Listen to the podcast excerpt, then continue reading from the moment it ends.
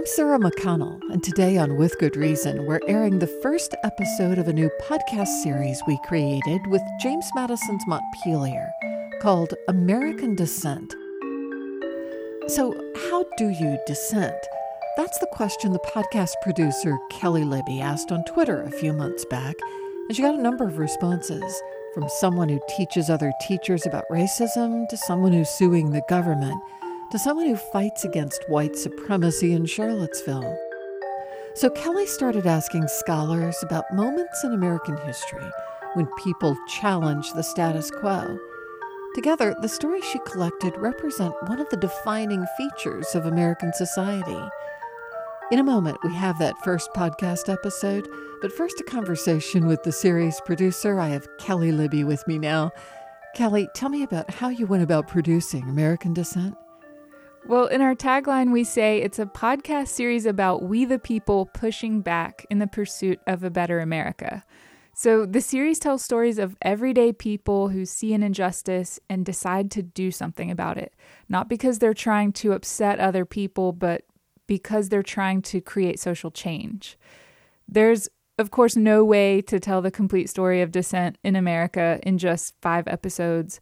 But the idea was to highlight some stories, um, both historical and contemporary, that would educate young people about what we think is a civic duty and right, and to also offer some inspiration. Like, if you're feeling like you want to make change in your community, here are some examples of people who did just that. Why'd you focus on dissent? So, the series is a collaboration with James Madison's Montpelier.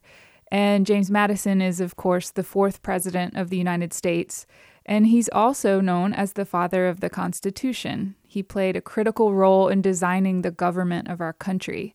So, we wanted to focus on a topic where we could explore connections to constitutional history, but also one that would feel relevant to young people today. Why young people? Well, it seems to me that a lot of revolutions have been led by young people, right?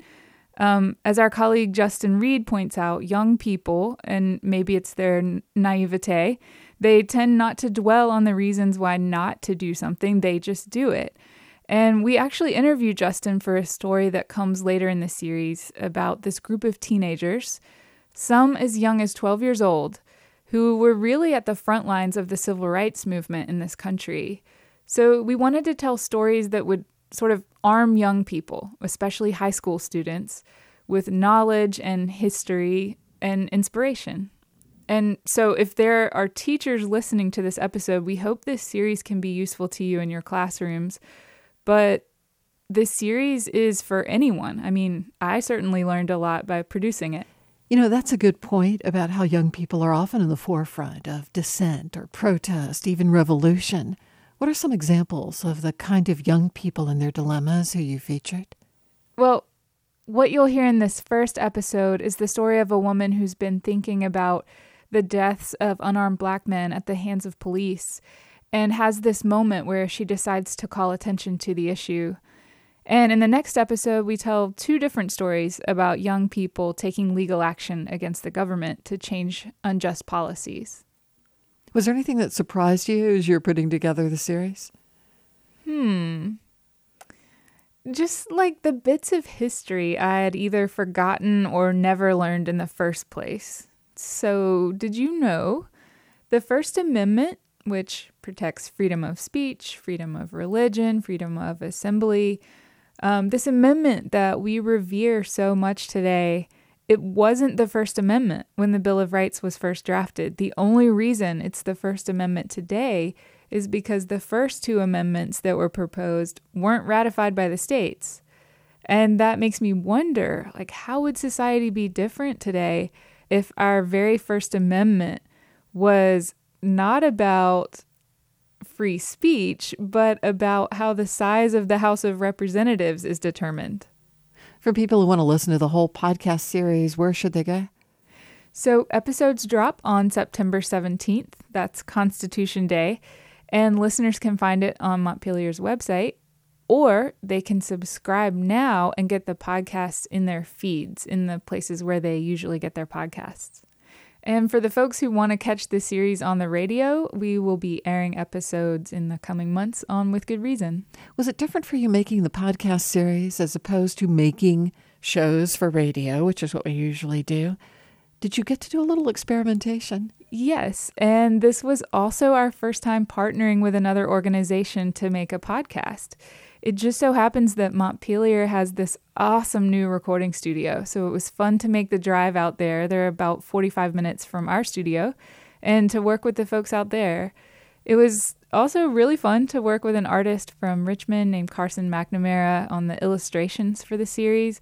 There are these really colorful images of young people practicing dissent in various ways, and each episode gets its own illustration.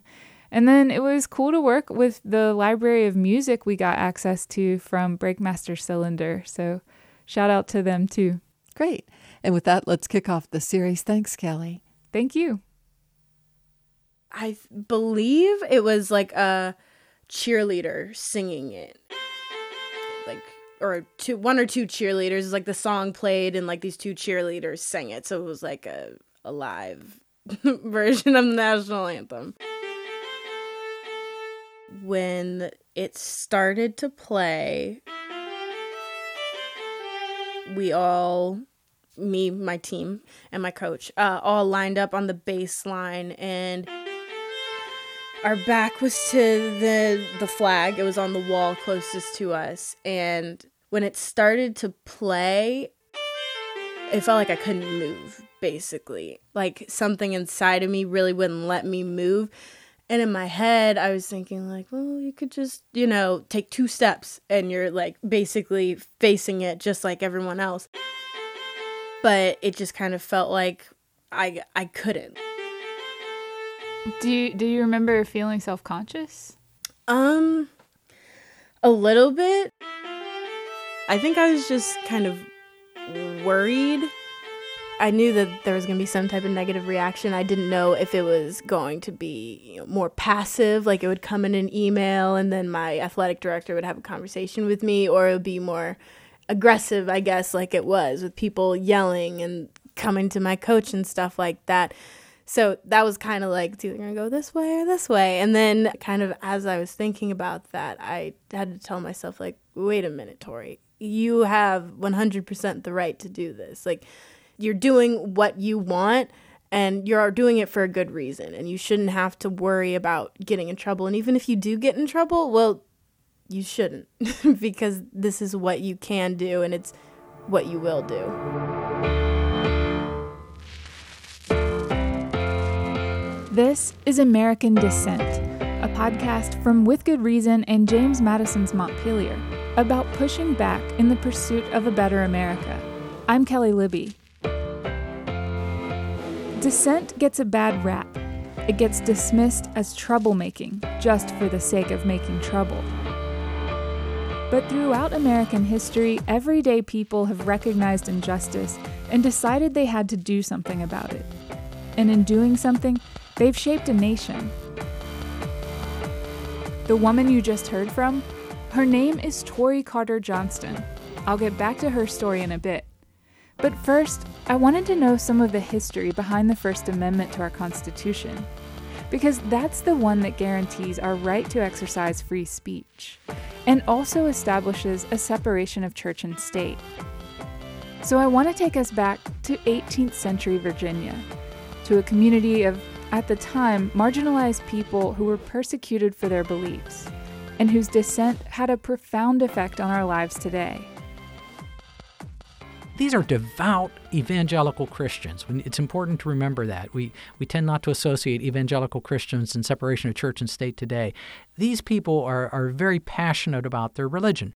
This is John Ragosta, a historian at the International Center for Jefferson Studies at Monticello, and author of a book called Wellspring of Liberty. And what John told me is that before the American Revolution, before our Constitution was drafted, there were these evangelical Christians, mostly Baptist and Presbyterians, who pushed for freedom of religion and separation of church and state at a time when most citizens were forced by the government to be Anglican. What were some of the worst of the persecutions? Uh, you know, they, they would uh, take Baptists in particular out to the closest pond or river they could find, and they would dunk them in the river in parody of their immersion baptism and hold them underwater. In one case, they held somebody underwater till he almost drowned, and they'd pull him up and say, Do you believe? Do you believe? And they'd hold him underwater again. Uh, in other cases, they would throw rocks. In cases, they were shot at. Uh, one of these dissenting ministers had the foxhounds set on him.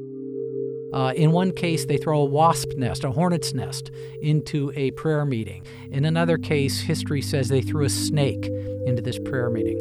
It's almost certainly a copperhead, a mean, venomous snake in this part of Virginia. But the Baptists in Virginia kept growing in number, and the Anglican establishment kept trying to put a stop to it.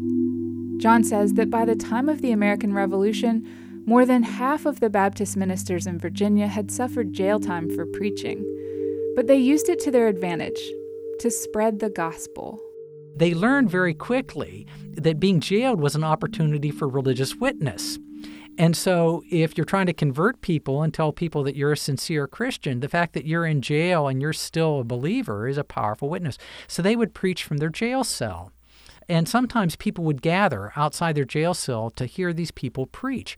Well, sometimes people would come through on horseback with horsewhips and whip people listening to this preaching out of these jail cells. Uh, in some cases, they would simply sing obscene songs. In some cases, they are known to, uh, the minister would be preaching from a jail cell partially below ground. Uh, they would be urinated on in their face as they're trying to preach. In one case, uh, Weatherford, a minister, Baptist minister, is preaching with his arms outstretched from from the windows of his jail cell in prayer, and they come up on his right and left with knives and cut his arms because he's preaching.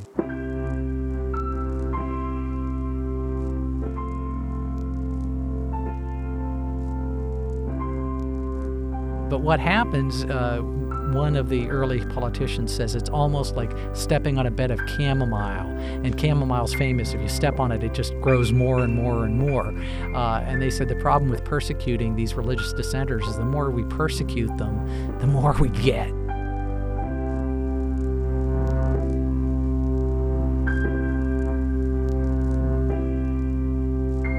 These are people who believe your central commitment is to God and you have to have a personal relationship with God. And when you die, you're going to be in front of the judgment seat and you're going to be responsible to God and no one else for your behavior. And if government is somehow interfering in that behavior, it's really interfering with your religion.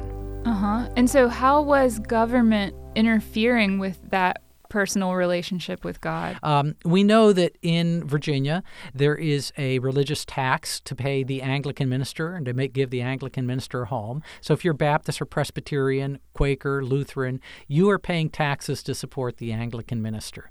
But it went much beyond that. Um, you could be prosecuted and pay fines or even jailed for failing to attend church regularly. If you died and your children were orphaned, the Anglican Church decided who would care for those children. So if you were Baptist uh, and you died, your children would be placed in a good Anglican home. We don't want them raised Baptist. Um, so there are all of these things going on. You had to be married in the Anglican Church. If you're married by a Baptist minister without permission of an Anglican minister, your children are bastards. And that has legal consequences in 18th century Virginia. Uh, the other thing that was very significant was these dissenting groups uh, were more open to African Americans and to women. So you would occasionally see an African American minister as a Baptist because what made you a minister for, as a Baptist was if the Spirit moved you.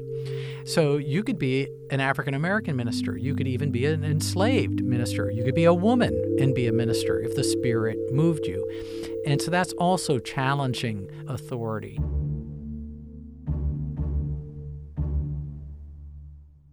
Well, then the American Revolution starts. And suddenly, overnight, this all changes.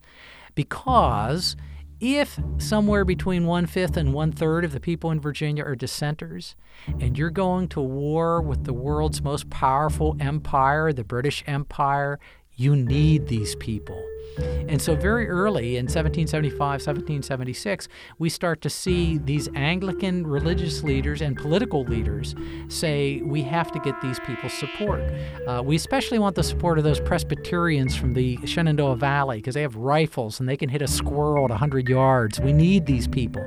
So, if we need these people, how are we going to do it? Well, these dissenters started to write petitions to the uh, new independent legislature, the convention, and then the Virginia General Assembly, saying not that we want you to stop persecuting us, but we want religious freedom. By that, they meant they wanted an end to the religious tax and an end to Anglican marriages. They wanted their ministers to be exempted from military service, just like the Anglican ministers. And then these petitions would say, These things granted, or this being done. We will always support the state against tyrannical efforts of the British Empire. For years, the colonial legislature had ignored these petitions asking for religious freedom. But the new independent Virginia legislature, they started granting it.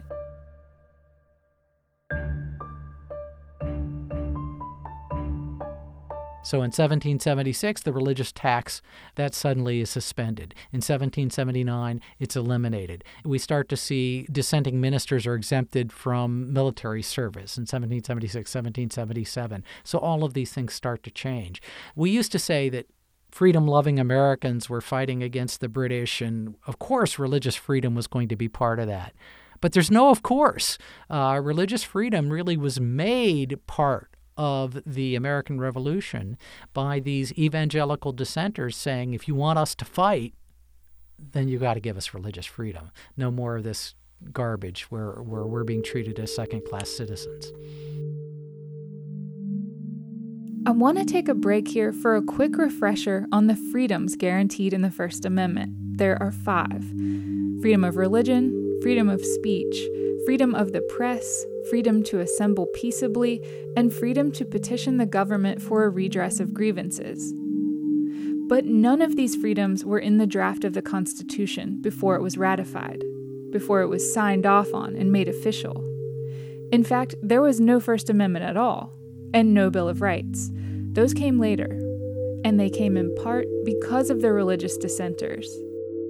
See, James Madison, who would later become the fourth president of the United States, was at the time the leading advocate for getting a draft of the Constitution ratified in Virginia. But he almost wasn't a part of the ratification convention because he almost didn't get elected. And that's because of the Baptists and Presbyterians in his district, who were concerned that the Constitution didn't talk about religious freedom. And so the Baptists and the Presbyterians started talking among themselves, saying, well, maybe we shouldn't support Madison because he helped draft this Constitution, which doesn't talk about religious freedom. But then James Madison had a meeting that turned the tide.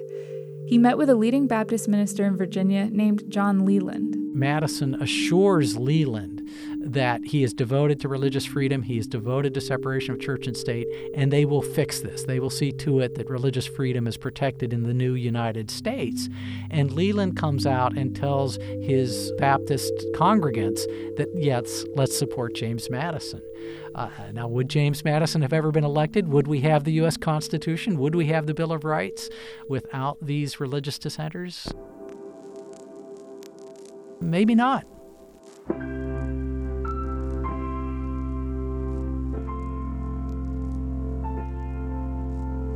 I forget who said it, but somebody points out that in a totalitarian regime, in a dictatorship, in a monarchy, what we are worried about is the government hurting the rights of the majority. In a democracy, what Madison realizes, and he talks about this very expressly, is we have to protect the minority because the majority can make the laws, right? They can vote people into Congress. If you're white, Anglo Saxon, Protestant, Christian, do you really need to have your religious freedom protected in 19th century, 20th century Virginia? No. What Madison says is the people who are going to be persecuted are the dissenters, the Jews, the Muslims, the Hindus.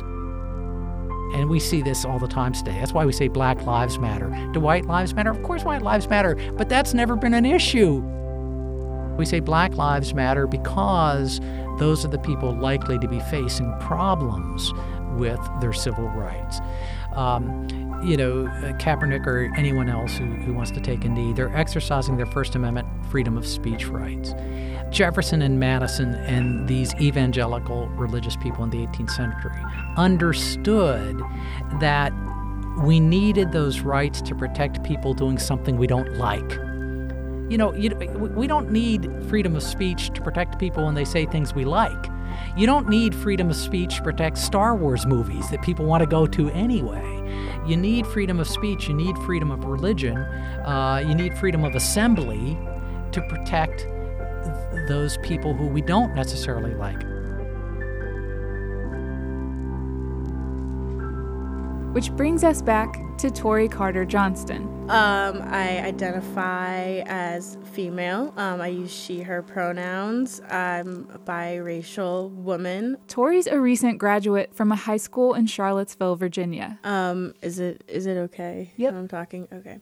Um, so I guess could you start with like what had been happening at school, like what you had been learning about? um, at school, I think there was a lot. There was definitely a lot of talk about the whole Colin Kaepernick situation because it was very new at the time, um, and it was just at the beginning of it. So it was still like kind of it was more controversial. People were kind of figuring out how they felt about it. Overnight, San Francisco 49ers quarterback Colin Kaepernick refusing to stand during the national anthem again. The 49ers quarterback refusing to stand for the national anthems before games. Fans protesting uh, his jersey. They're burning it. You Once see some again, of that right there. we have cops that are murdering people. We have cops in the SFPD that are blatantly racist. And those issues need to be And this is also at the kind of the peak of this whole police brutality thing. This country this weekend, hundreds were arrested in ongoing protests over police shootings of black citizens. Largely peaceful protesters blocked roadways in several cities, including St. Paul, Minnesota. Tori told me her school holds a speaker series, and every Friday they invite someone from the community, a parent, an alum, to share something with the whole school. And um, I think a woman came in and just basically talked to us about our rights, what qualifies as free speech, stuff like that. Um, and then the Colin Kaepernick thing came up, and it was like, who's to say that what he's doing is wrong because he's, you know, using his free speech. Um, and that's just what got me thinking about it. I mean, I've already, I'd already been thinking about it, but it got me thinking about actually doing it. And then later that day, I just happened to have a volleyball game. And that's where she made the decision to protest. Tori says when the national anthem started and everyone in the gym turned to face the flag, she kept her feet planted. The first pushback came during the game. Um, I heard some yells from the stands of, of I guess a, a, a parent or just somebody watching, and uh, they said my number was number 10, and they would say things like, get 10 off the court, like, she shouldn't be playing, stuff like that, get out the gym, things of that nature. Um, and I got a lot of ugly stares, especially when I came close to the side of the uh, of the benches where the crowd was. And then after the game, uh, I guess the guy who was yelling or did most of the yelling during the game went over to my coach, and I could kind of hear him saying like, "You need to kick her off the team. Like she shouldn't be playing stuff like that." After the game, Tori says the athletic director of the other team called her school's athletic director and said that if a protest happened again, their team would forfeit. That sparked a conference of all the athletic directors in the league. it definitely was a little weird to think about that like this whole conference of a bunch of like 30 40 year old men just like sitting around the ta- a table uh, talking about me and like you know what i had done and because of what i had done what the league is going to do in the future Ultimately, Tori's team had to make some compromises. So, for instance, some teams would play Tori's team as long as her team left the gym during the national anthem. And it kind of felt like it was getting to a point where people were trying to say, even if they weren't saying it directly, or they would, they're kind of basically being like, why don't you just give up? Or like, why don't you just take what you got and just go with it? You already made your statement, stuff like that. But something else happened as a result of Tori's protest. Her school held an inaugural Summit on Diversity and invited other schools in the area to attend, including the schools in her league. I think it, if it, even if it's not a huge ripple effect, there was little waves over everywhere. yeah.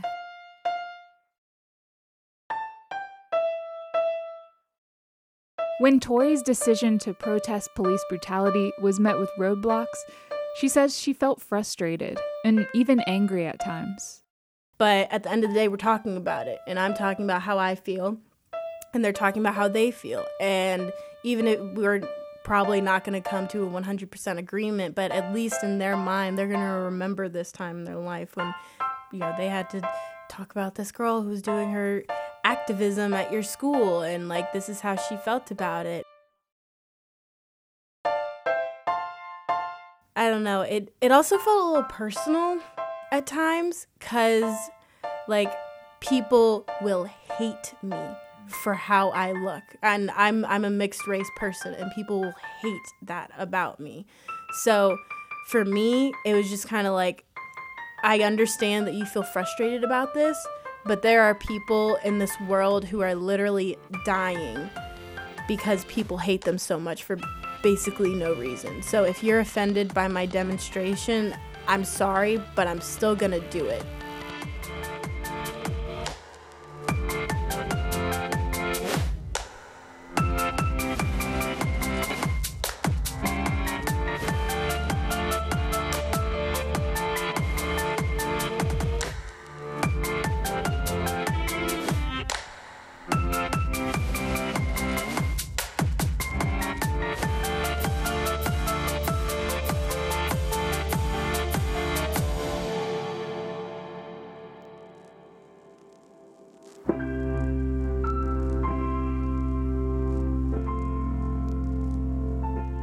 What you just heard is part one of a new podcast series called American Dissent.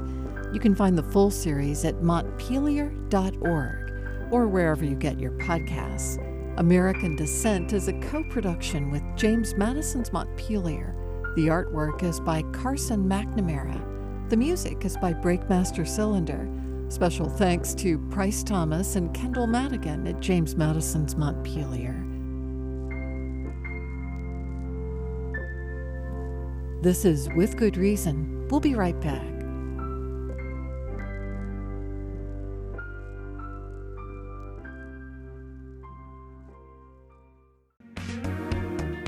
Welcome back to With Good Reason. I'm Sarah McConnell.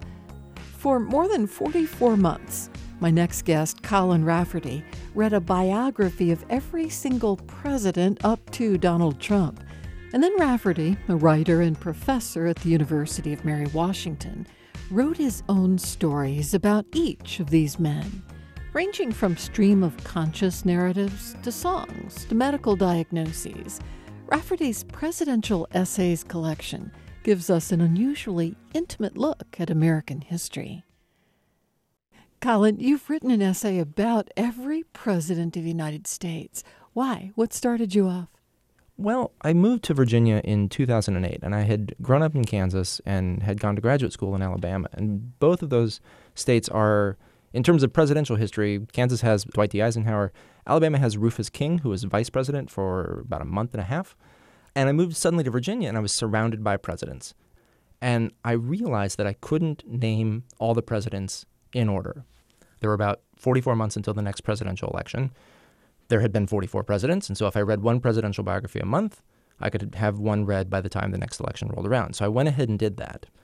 And having 44 presidents gave me 44 subjects to try out nonfiction forms. There is the Van Buren essay where you talk about him playing with the Jackson children in the White House. Could you read from some of that essay? I can. And one of the setups that you have to, to know for this essay is that Van Buren was a widower in the White House. His wife had passed away beforehand. So, there is a story about Christmas 1835 in the Jackson White House. Vice President Van Buren plays games of tag with the Jackson children, and at one point he must stand on one leg and chant, Here I stand, all ragged and dirty. If you don't come kiss me, I'll run like a turkey. No one does. And so the man who will be president elect by next Christmas runs after the children like the bird, strutted like a game gobbler in search of a mate. The thing I really like about the turkey story is that it humanizes Van Buren. And maybe that was the, the kind of great thing about this this reading project and then this writing project was that it was a way to conceive of the presidents, especially the lesser known presidents, as human beings who had existed and they had lives and loves and flaws and complications that made them into real people rather than just faces on a placemat or wax statues in a museum. Can you pull from some of your essays, one essay per president, some of the favorite details that you were able to write about that you picked up from your investigation of these biographies? I have a, a kind of fondness for uh, Chester Alan Arthur, who, if you look up obscure president in the dictionary, he's right there. Yeah. And I love the fact that only two presidents were inaugurated in New York City. One was George Washington, and if you go to New York City, you can go to Federal Hall where he was inaugurated, and it's a National Park Service site, and it has all the pomp and circumstance you might expect from that. But the house where Chester Arthur was inaugurated after uh, James Garfield died is just it's now just a brownstone on Lexington Avenue. There's a grocery store on the lower level, and there's a plaque under plexiglass there that mentions it. But the the plexiglass itself is almost uh, completely clouded over, and it's difficult to read there. And so I like the idea that like there are two presidents in New, you know who have this connection to New York City in the beginning of their presidencies, and one we venerate, and the other one we kind of obscure. Did you bring along with you some of your essays to share with us? I did. I brought the Franklin Pierce essay and it is written in the form of a diagnosis. Patient 52 year old white male, married, now childless, 14th President of the United States, who recently suffered trauma in a train wreck after his election. Unbeknownst to his wife, Patient allowed his name to be placed into nomination for the Democratic election. His wife fainted upon hearing the news that he had received the party's nod. After the election, the train carrying the soon to be first family derailed near Andover, rolling down an embankment. Patient's only living son was crushed, head almost severed, the body visible to the patient and his wife for quite some time. Patient is a combat veteran, but both he and his wife report great distress over the sight of their mangled son's body, as well as a subsequent sense of separation between them. Patient's wife stays to her own rooms of the executive mansion, dresses in black, does not speak with the public. Diagnosis post traumatic stress disorder, depression, recognition of the fact of life's fragility, of what can be torn apart in the ordinary moment treatment, diversions to occupy the mind, to push away the image of the son's near severed head, it never goes away. Anything to occupy the mind and the hand, a hobby, a pastime, a bottle if he must, and he will. As president, he must keep the Union from being torn apart despite his failure to save his son. These are desperate times. He is a desperate man. The man and the hour have met. Beautifully done. Thank you. I read your essays about Andrew Jackson and Richard Nixon back to back. The Jackson essay is a little more sympathetic. Tell me about Jackson and your engagement with him. Jackson's a figure by which we can think about America and our, I think, our own relationship to America. That he is this war hero, that he defeats the British in the Battle of New Orleans, but he's also a president who really helps exacerbate the the genocide of Native Americans in the country, and, and certainly re, you know removes them and famously defies the Supreme Court to effect their removal from uh, from the Southeast. He is a um, a figure that we laud, but he's also a figure that I think is is reviled in, in some corners. With Nixon, you straight up call him a monster in your essay. Is this revealing of how it was different to write about more modern presidents it was, and and you know Nixon was the the first president who died while I was alive. I was born in 1976, and so it's, strange to think that there was a very long stretch of American history where there were no uh, presidential deaths. Um, and so uh, Nixon was the first president who died, and, and I I was a teenager at the time, and all the, the newspapers talked about how he had been this foreign policy hero, and he had been you know he had opened up China, and, and my dad you know, sort of kept saying like, but bombing of Cambodia, secret wars, and you know Watergate, and And so when he, when Nixon passed away, that he was this figure that I thought of as as really I think a kind of mon, you know as a kind of monster. It it was personal. There was a personal Mhm. connection for Right. you through the eyes of your parents. Yeah, and, and I think you're right about writing about the contemporary presidents. That is, you know, I, I wrote my first book about monuments and memorials, and they're statues that don't move and certainly don't read. And in in writing about living presidents, especially, I had this kind of realization that where there was a chance, certainly remote, but a chance nonetheless, that the subject I was writing about could theoretically read this, and that was that suddenly uh, that added some some stakes to the game. Throughout this process, taking this deep dive in American history and the many ways putting yourself in the shoes of these men, is there something in particular you have learned, do you think, through the process of writing about all America's presidents? Lessons you might share with us? I think one of the really interesting aspects of it was to think about American history as a as a continuum, as a as a constantly moving and constantly evolving thing. That there really weren't set periods where everything changed, but instead a kind of steady evolution. And by evolution, I mean in the very scientific sense of the term, where there are plenty of dead ends and setbacks and mistakes, Hmm. but constantly changing and constantly moving and constantly working towards becoming something else. For example, the Civil War is a great example of this because Martin Van Buren, the eighth president, um, passes away during the Civil War. And every other president up to Teddy Roosevelt, the 26th president, is affected by that. Teddy Roosevelt's a young boy during the Civil War that he, he remembers seeing Union soldiers marching down Manhattan. And so there's this long stretch where you see everybody from Abraham Lincoln, who's president during the war, to uh, Ulysses S. Grant, who's obviously a major general during the Civil War, to William McKinley, who's a foot soldier in the Civil War. That all of these all of these men are affected by this one event, and so you keep seeing it from all these different angles and re-experiencing this event over and over. And it's a really fascinating way to think about these things. Same with any war, but also same with financial uh, panics and depressions. Same with uh, movements like the women's rights movements or the civil rights movement. That you see them through the eyes of different presidents, and you see the the the movement progressing along. Were there times recently where you've thought back to some of these um, moments in history that parallel what we're going through now and thought, ah, I have some insights into this? Sure. One of the things I had thought about, there was this sense among Republicans that once Trump would, was elected, that he would sort of fall in line and be reined in. And I thought of Chester Arthur at the time because when Arthur became president after uh, James Garfield had been assassinated, there was this incredible concern that Arthur would be uh, incredibly corrupt. He had a reputation when he was uh, working in the customs office of being on the take.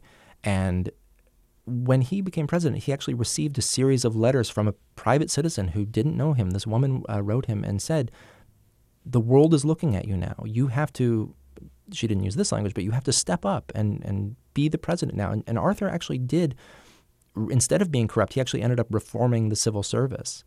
And it was because this woman had written him and said, You need to do this. And so it was interesting to think about this idea that Trump would be reined in after, uh, or f- sort of fall in line with the Republican Party afterwards, and seeing that he so far hasn't seemed to have the letter writing happen yet to him. Maybe someone, maybe the right person hasn't tweeted him yet. We just have enough time for one more look at one of your essays, and I'd love to look at the one you wrote about Barack Obama. Was this the final essay you wrote? It was until election night, actually. Um, and then after the election, I had a kind of crisis moment where I didn't know what to do. I wasn't quite sure at all, like what I, what I would, what I would write, and I was thinking about all the things that presidents were involved with, and I realized that the Hall of Presidents at Disney World would have to shut down for a while and install a Trump animatronic figure. And so I wrote an essay about that process, right? How the the Imagineers at Disney World go about creating a presidential figure and installing it, and, and perhaps the temptation that they might have to create a different version of the president who would speak in the Hall of Presidents. Huh. Do you mean create him in an image they wanted as opposed to what they thought he was? Right, right. I mean, that, I think in a way that's maybe the, the biographer and the historian and the writer's temptation as well. That there's a, a, a desire to kind of try to make them in the image that you want to make them.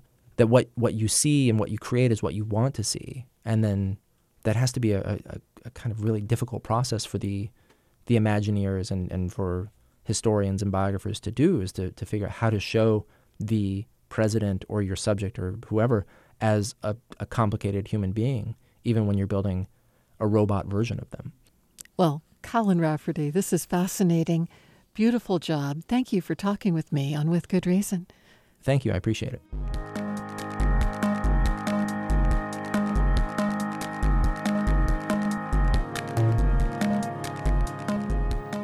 Colin Rafferty is a writer and professor at the University of Mary Washington.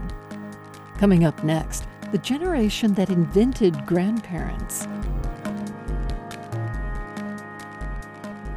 The first presidents lived much longer than you might expect, most of them surviving into their 80s or even 90s.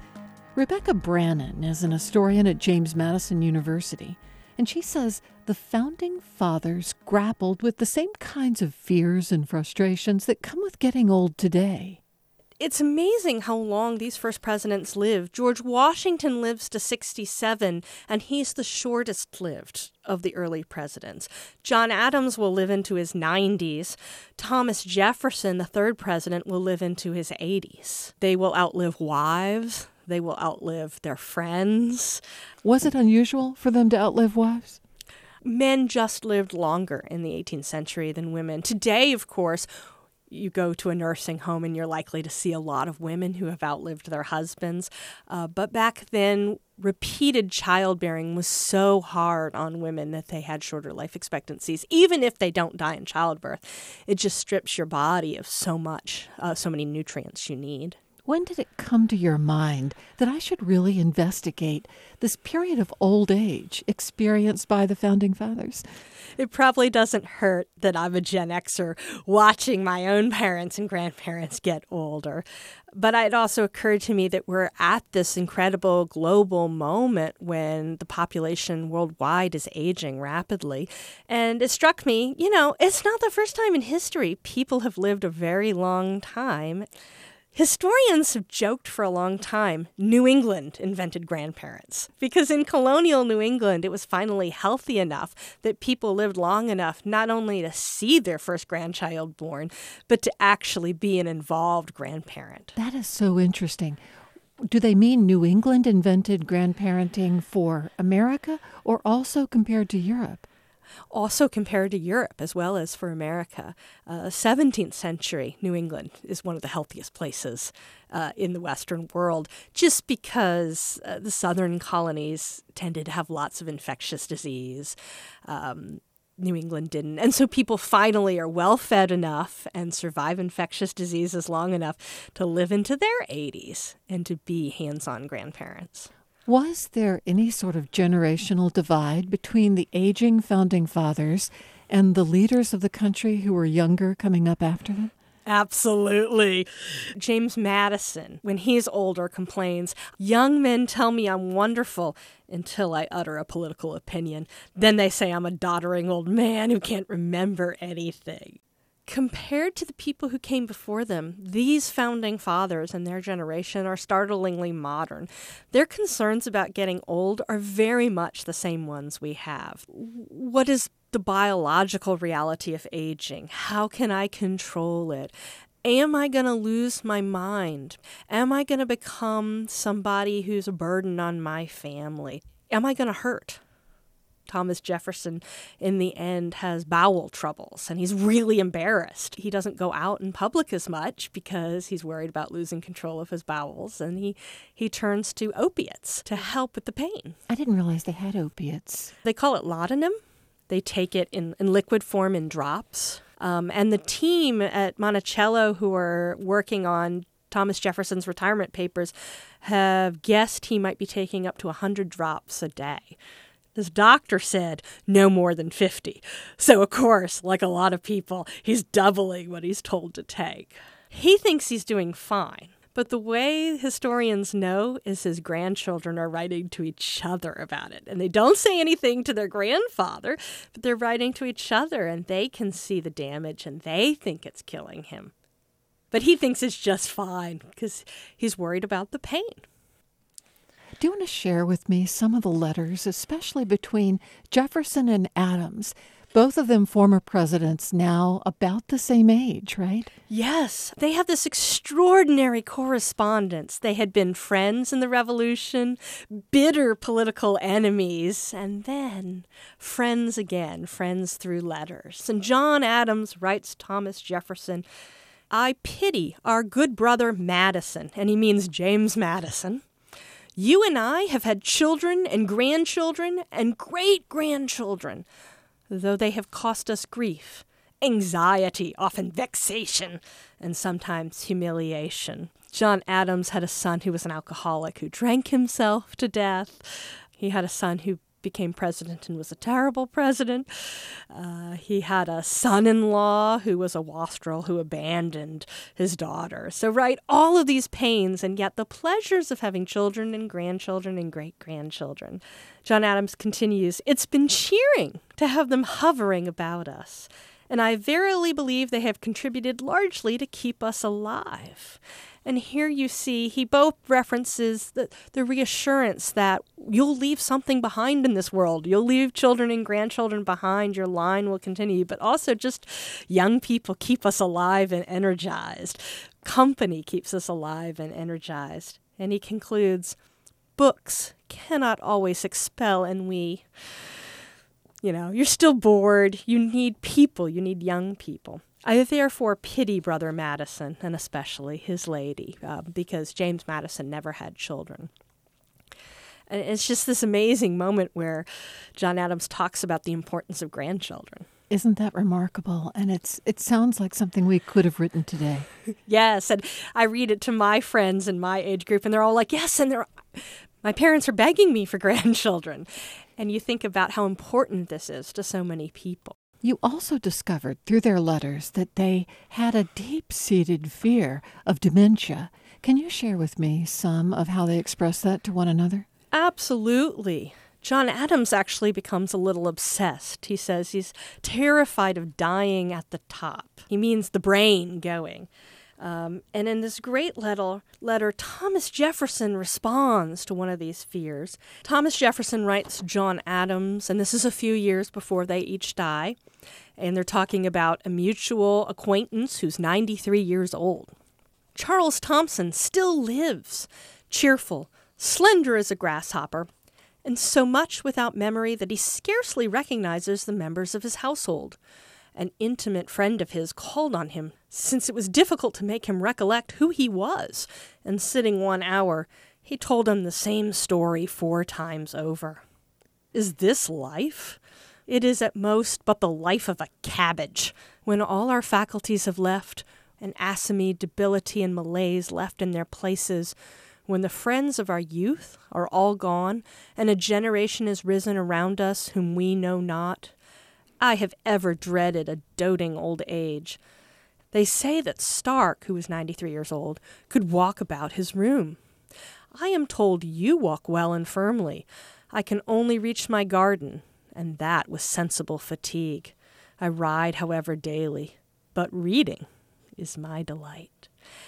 And he concludes this letter in a way that he concludes a lot of letters at the end of his life God bless you and give you health, strength, good spirits, and as much of life as you think worth having. So he stops wishing people a long life and he starts wishing people a life as long as you wish for. Does he say that because he's beginning to doubt how much long life he wants, or because, as with the 93 year old, he'd seen some others and fears joining their condition? He absolutely fears joining their condition, and he's beginning to think not all life is equally valuable, is equally enjoyable. And so he wishes people uh, not as long a life as God would have you want, as long a life as you would want. Uh, it's a kind of a contrast to a much older idea. Uh, your lifespan is entirely in God's control and God's favor. And, and, and Jefferson is saying, I wish you, right, the lifespan you wish for. Even though they understand you don't have control over it, I wish for you the kind of life you wish. Had they read much of old age in their books that caused them fear? There's this fascination uh, with old age. Um, And the other thing I find really modern is there's this almost explosion of literature about how do you achieve longevity, medical advice. Um, not good medical advice, but medical advice. How do you achieve a very long life? They're also reading books of advice about what is it that people who've lived a really long time have done. So, what did they share with each other were tips on how to extend their lives? Well, you'll appreciate this. They, of course, don't agree. Benjamin Franklin thinks you should bathe in warm water, but Thomas Jefferson gets up every morning and puts his feet into freezing cold water, and both are convinced this will allow them to lead a long, healthy life. Some medical writers suggest um, extreme calorie limitation. Some people say you should drink wine, and some people say uh, you should avoid alcohol at all costs. But what unites them is this belief that if you just do the right things, if you live the right way, you too can achieve a long life. That's fascinating. Rebecca, thank you for talking with me today and with good reason. Thank you. I had a great time. Rebecca Brannon is a professor of history at James Madison University. Major support for With Good Reason is provided by the law firm of McGuire Woods and by the University of Virginia Health System, connecting doctors and patients through telemedicine to deliver high quality care throughout Virginia, the U.S., and the world. UVAHealth.com. The first part of today's With Good Reason show featured our new podcast series called American Dissent. It's a co production of James Madison's Montpelier. The artwork for the podcast is by Carson McNamara. The music is by Breakmaster Cylinder. Special thanks to Price Thomas and Kendall Madigan at James Madison's Montpelier. Find the full series at montpelier.org or wherever you get your podcasts. With Good Reason is produced in Charlottesville by Virginia Humanities. Our production team is Allison Quantz, Elliot Majerczyk, Kelly Libby, Cass Adair, and Allison Byrne. Jeannie Palin handles listener services. Our intern is Adriana Gallo. I'm Sarah McConnell. Thanks for listening.